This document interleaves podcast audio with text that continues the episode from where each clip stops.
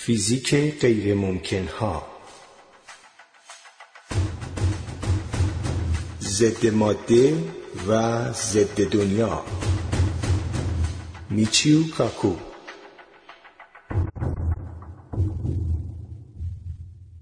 این روزها اگر کسی معتقدات ما را قبول نکند میگوییم دیوانه است و قائل ختم می شود. دیگر مثل گذشته او را نمی سوزانیم. مارک تواین. در کتاب فرشتگان و شیطان اثر دن براون، نویسنده معروف کتاب داوینچی کد، گروه افراطی که یک بمب ضد ماده را از آزمایشگاه هسته‌ای ژنو دزدیده اند، برنامه از بین بردن واتیکان را دارند. آنها می‌دانند که وقتی ماده و ضد ماده به هم برسند، انفجاری به مراتب عظیمتر از بمب هیدروژنی ایجاد خواهد شد. با اینکه بمب ضد ماده کاملاً تخیلی است، خود ضد ماده عنصری حقیقی. یک انفجار اتمی با تمام قدرت تخریبی خود فقط یک درصد از اورانیوم را به انرژی تبدیل می کند، در صورتی که اگر روزی بمب ماده ضد ماده درست شود، صد درصد جرم آن تبدیل خواهد شد. در حقیقت پنجاه درصد جرم آن تبدیل به انرژی تخریبی و پنجاه درصد باقی مانده به صورت ذرات نایافتنی نوترینو متساعد خواهد شد. ضد ماده و وجود آن مدت زیادی است که مورد مطالعه و گمانه‌زنی دانشمندان بوده است.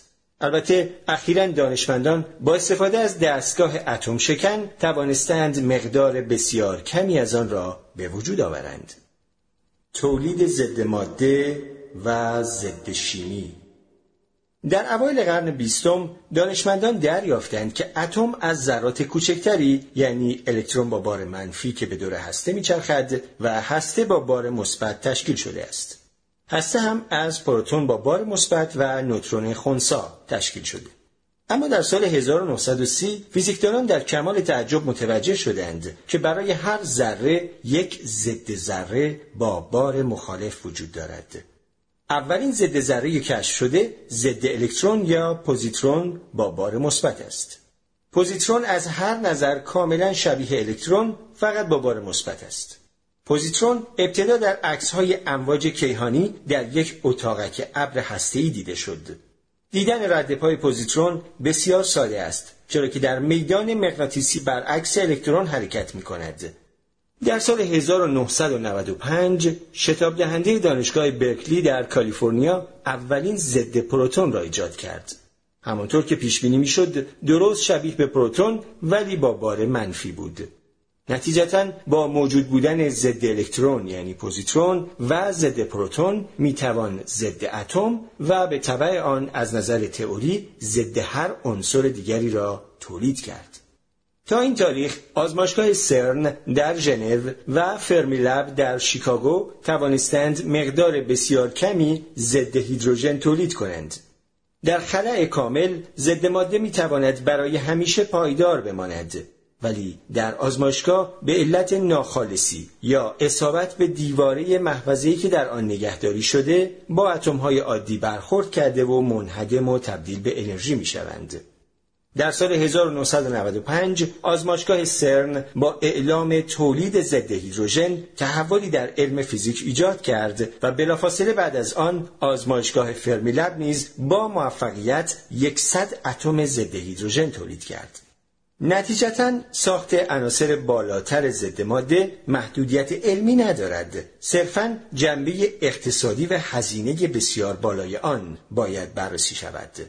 تهیه فقط چند آنس ضد ماده میتواند کشوری را ورشکست کند.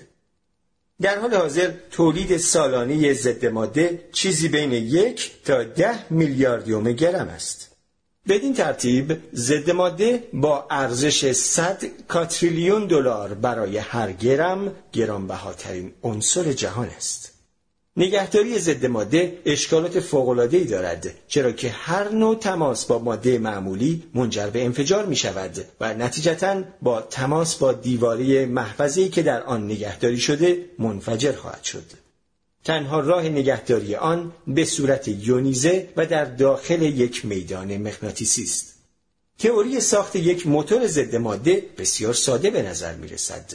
محفظه‌ای که به صورت کنترل شده ضد ماده را با ماده مخلوط کند و نیروی محرکه حاصل از انفجار آن را مثل راکت به حرکت درآورد. با راندمان بالای تبدیل جرم به انرژی، ضد ماده قطعاً بهترین سوخت سفینه‌های فضایی خواهد بود. بی‌دلیل نیست که انرژی مصرفی و نیروی محرکه سفینه انترپرایز در فیلم استار ترک از موتورهای ضد ماده تأمین می‌شود.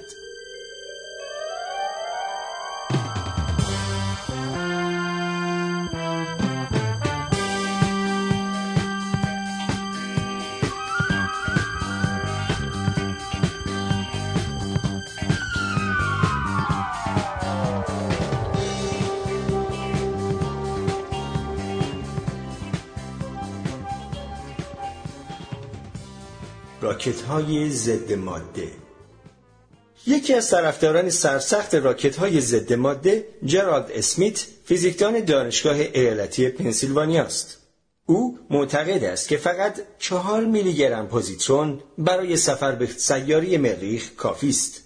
سفری که با یک راکت ضد ماده فقط چند هفته طول خواهد کشید. انرژی موجود در ضد ماده یک میلیون برابر سوخت راکت‌های فعلی است.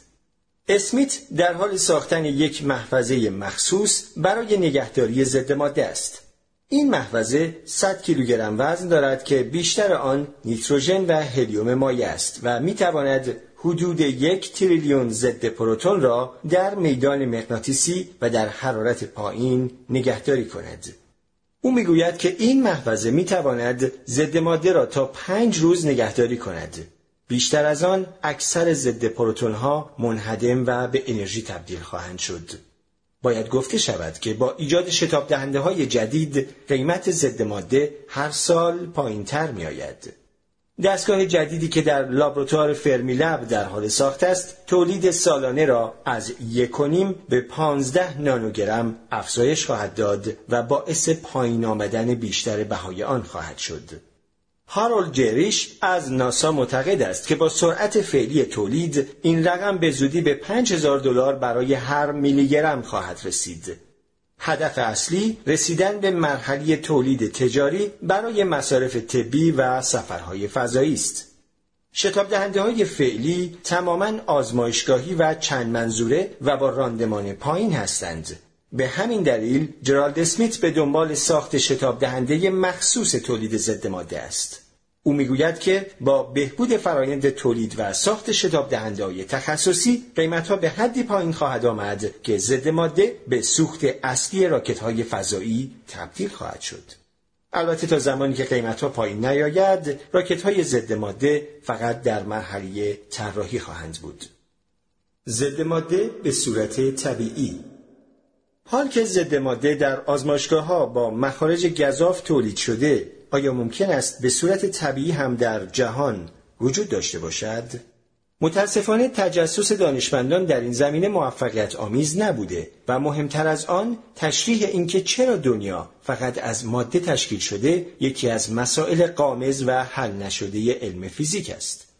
طبق اصل تقارن یا سی پی سیمتری، میبایستی در دنیا به همان اندازه ماده ضد ماده موجود بوده و در نتیجه تلاقی عناصر ماده با ضد ماده از بین میرفتند و چیزی جز انرژی به صورت فوتون در جهان باقی نمیماند. عدم وقوع چنین اتفاقی تناقض تئوری تقارن است. اولین راه حل پیشنهاد شده در این مورد توسط فیزیکدان معروف روسی و طراح بمب اتمی آن کشور، آندری ساخاروف ارائه شد. او پیشنهاد کرد که در بدو خلقت عدم تقارن کوچکی به نام سی پی وایلیشن وجود داشته و در نتیجه دنیای امروز باقی مانده این عدم تقارن است. با تئوری ساخاروف، آیا ممکن است مقداری ضد ماده در طبیعت موجود باشد؟ پیدا کردن آثار ضد ماده در هر نقطه جهان کار ساده‌ای به نظر می رسد. وقتی الکترون و ضد الکترون تلاقی می کنند و از بین می روند، امواج گاما با انرژی یک میلیون الکترون ولتی به وجود می آید. پیدا کردن امواج گاما با چنین انرژی علامت وجود ضد ماده در طبیعت است. به نظر می آید که گمان وجود ضد ماده صحیح بوده، چرا که اخیراً چشمه های از آن در نزدیکی مرکز کهکشان راه شیری توسط ویلیام پورسل، فیزیکدان آمریکایی، کشف شده است. او میگوید که کشف امواج گاما با انرژی یک میلیون الکترون ولت به خاطر وجود عنصر ضد هیدروژن است که با گازهای هیدروژن تلاقی کرده است. در این صورت میتوان تصور کرد که ضد ماده در نقاط دیگر جهان هم موجود باشد.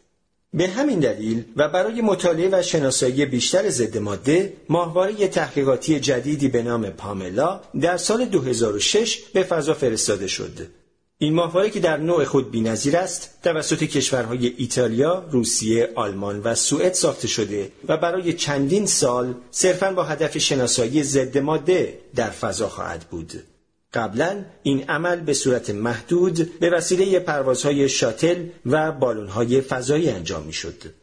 طراحی خاص این ماهواره فقط برای ردیابی امواج کیهانی که از ضد ماده و سوپرنوا متساعد می‌شوند، بلخص عنصر ضد هلیوم است.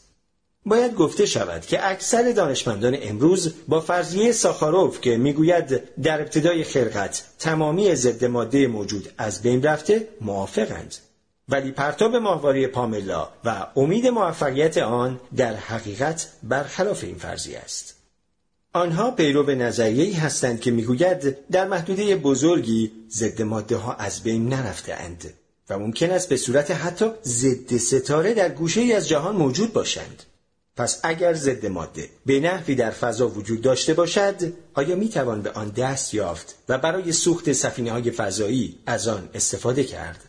قسمت مطالعات پیشرفته ناسا این مطلب را به قدری جدی تلقی می کند که اخیراً بودجه‌ای برای طراحی اولیه آن اختصاص داده است. جرالد جکسون از شرکت اچ بار تکنولوژی که سرپرست این پروژه است میگوید برای جمع‌آوری ضد ماده باید تور فضایی ایجاد کرد، درست مثل تور ماهیگیری.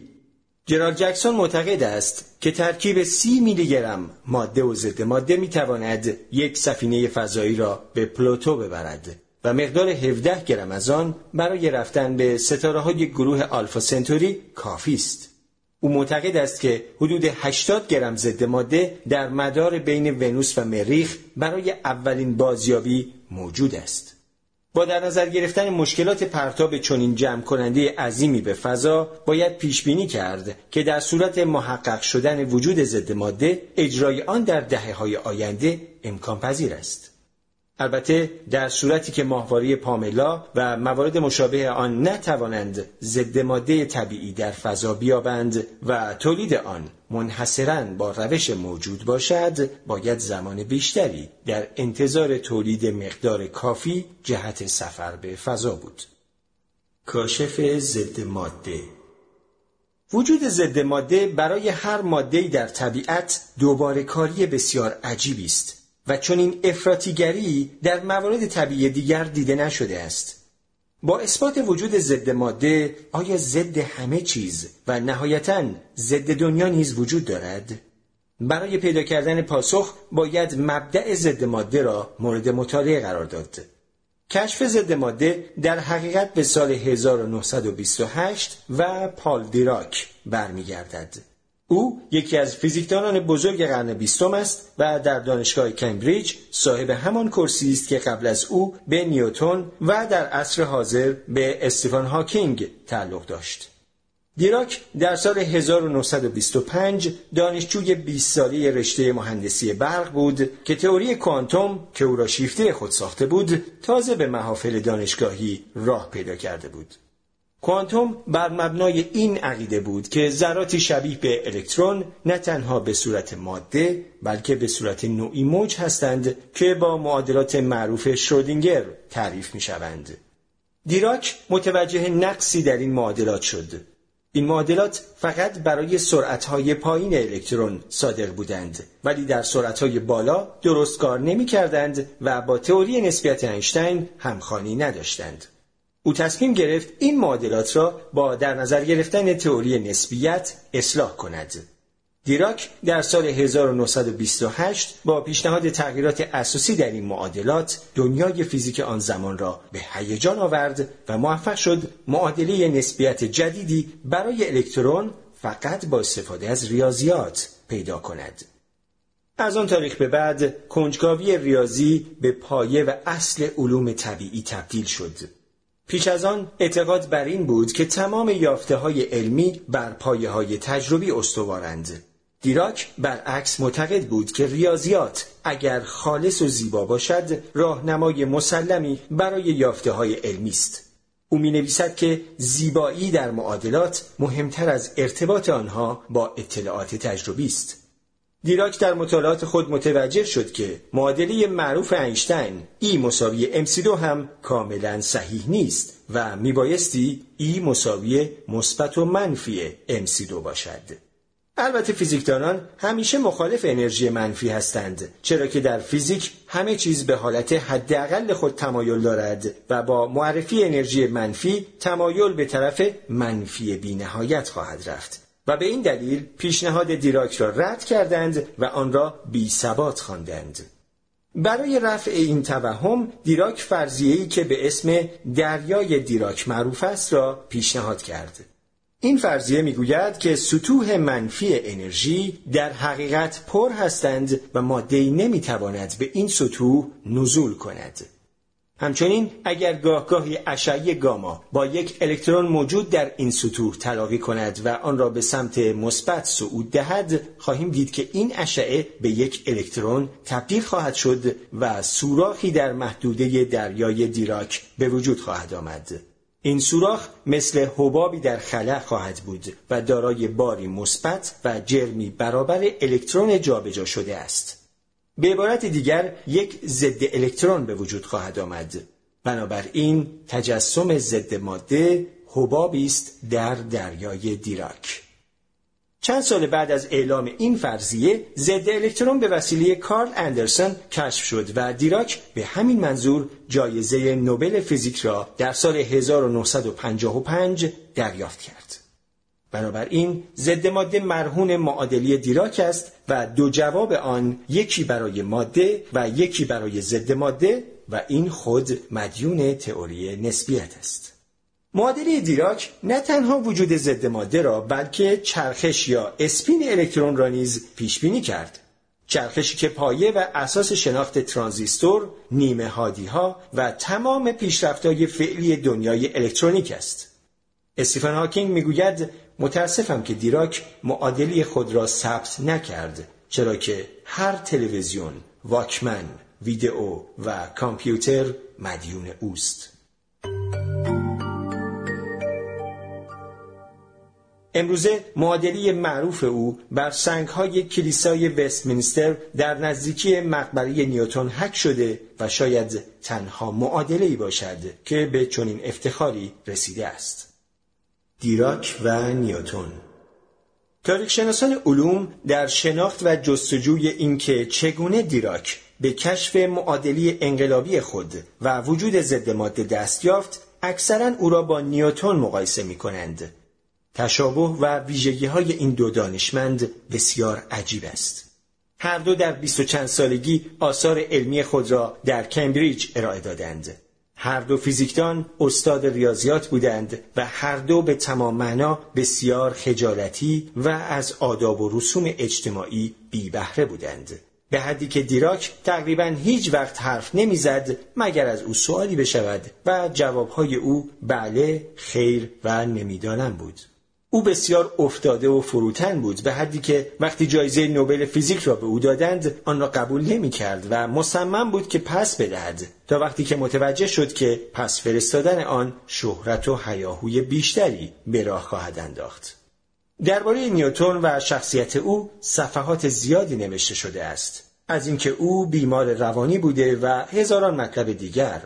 ولی اخیراً روانشناسی از دانشگاه کمبریج اطلاعات جدیدی درباره دیراک و نیوتن جمع‌آوری و ارائه کرده که ممکن است شخصیت این دو دانشمند را روشن‌تر کند. او می‌گوید که هر دو نفر به احتمال زیاد مبتلا به سندروم آسپرگر بودند که شاخه‌ای از اوتیسم است و افراد را از نظر اجتماعی ناتوان و کم حرف می کند و در مقابل اکثراً دارای قدرت‌های فراوان محاسباتی هستند. اگر این مطلب درست باشد، باید قبول کرد که نبوغ خارق‌العاده این دو دانشمند به قیمت جدایی از اجتماع و بشریت بوده است. ضد گرانش و ضد دنیا. آیا ضد گرانش هم وجود دارد؟ ضد دنیا چطور؟ تئوری دیراک به چنین سوالاتی پاسخ می‌دهد. همانطور که قبلا گفته شد، ضد ماده چیزی است با باری برابر ولی مخالف ماده.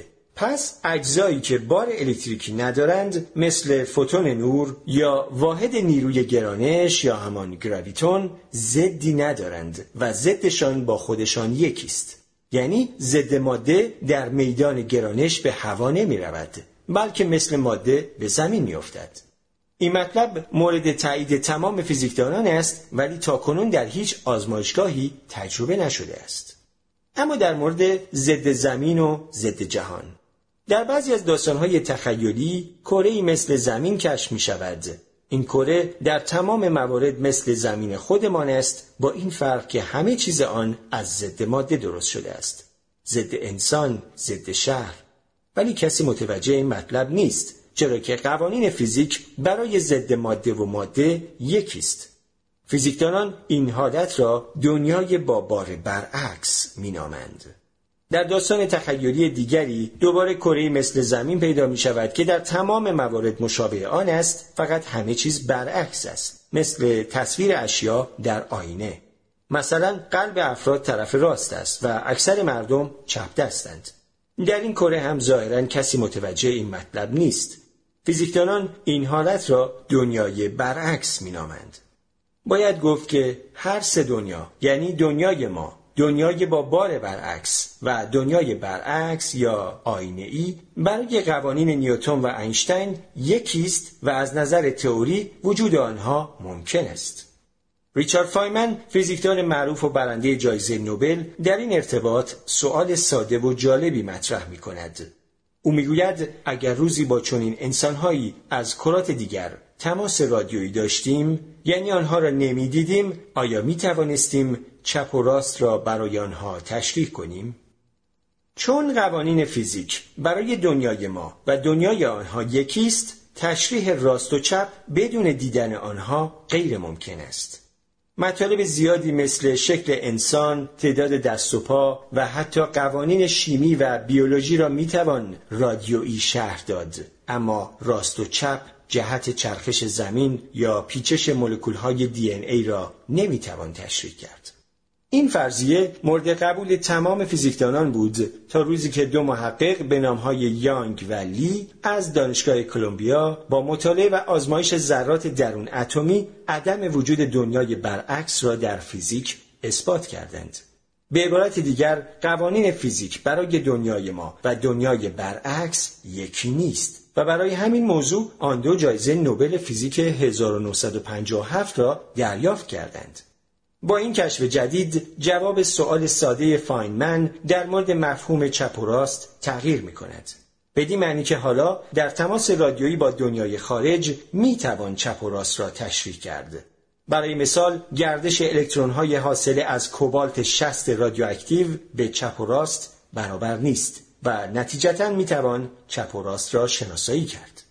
در نتیجه فاینمن میگوید حالا میتوان تصور کرد که بعد از مکالمه رادیویی در اولین دیدار از آنها میخواهیم برای دست دادن دست راست خود را جلو بیاورند. اگر چنین کردند، معلوم میشود که چپ و راست را فهمیدند، ولی اگر دست چپ خود را جلو آورند، میفهمیم که ضد ماده‌اند و اگر با آنها دست بدهیم منفجر خواهیم شد. تا اواسط دهه شصت، فیزیک و فیزیکدانان ادعا می کردند که درک فرق بین دنیای ما و دنیای ضد ماده و برعکس غیر ممکن است. یعنی اگر در دنیای ضد ماده چپ و راست را هم عوض کنیم، باز هم تابع قوانین فیزیکی ما خواهند بود. نتیجتاً دنیای برعکس به تنهایی خارج از قوانین فیزیک است، ولی دنیای برعکس با بار برعکس مطابق قوانین فیزیک بوده و وجود آن ممکن است. در سال هزار و نهصد و شصت و چهار دنیای فیزیک دوباره شوکه شد. پژوهشگرانی به نام جیمز کرونین و والفیچ با آزمایشات درون اتمی جدید دریافتند که دنیای برعکس با بار برعکس نیز با قوانین فیزیک مغایر و غیر ممکن است و مطلب چپ و راست را می توان برای چنین دنیایی به صورت رادیویی تشریح کرد. آنها به همین منظور جایزه نوبل فیزیک هزار و نهصد و هشتاد را کسب کردند. با اینکه تعداد زیادی از فیزیکدانان از تناقض حالت دنیای برعکس با بار برعکس با قوانین فیزیک خوشحال نبودند، ولی در واقع این کشف بسیار مهمی بود، چرا که اگر دنیای برعکس با بار برعکس ممکن باشد، مقدار ماده و ضد ماده در ابتدای خلقت دقیقاً برابر می بودند و تمامی آنها منهدم می شدند و اصلاً دنیایی به وجود نمی آمد. به وجود آمدن دنیا به خاطر وجود کمی عدم تقارن در مقدار ماده و ضد ماده و همچنین ماده و ماده برعکس یا سی پی violation است. در خاتمه باید گفت راکت‌های ضد ماده بهترین امید برای سفر به ستارگانند و به دلیل وجود تناقض سی پی violation ممکن است مقداری ضد ماده در فضا موجود باشد. البته به علت مشکلات فنی عظیم در جمع‌آوری یا ساخت ضد ماده، سفرهای فضایی دوردست با نظری خوشبینانه تا اواخر این قرن ممکن خواهد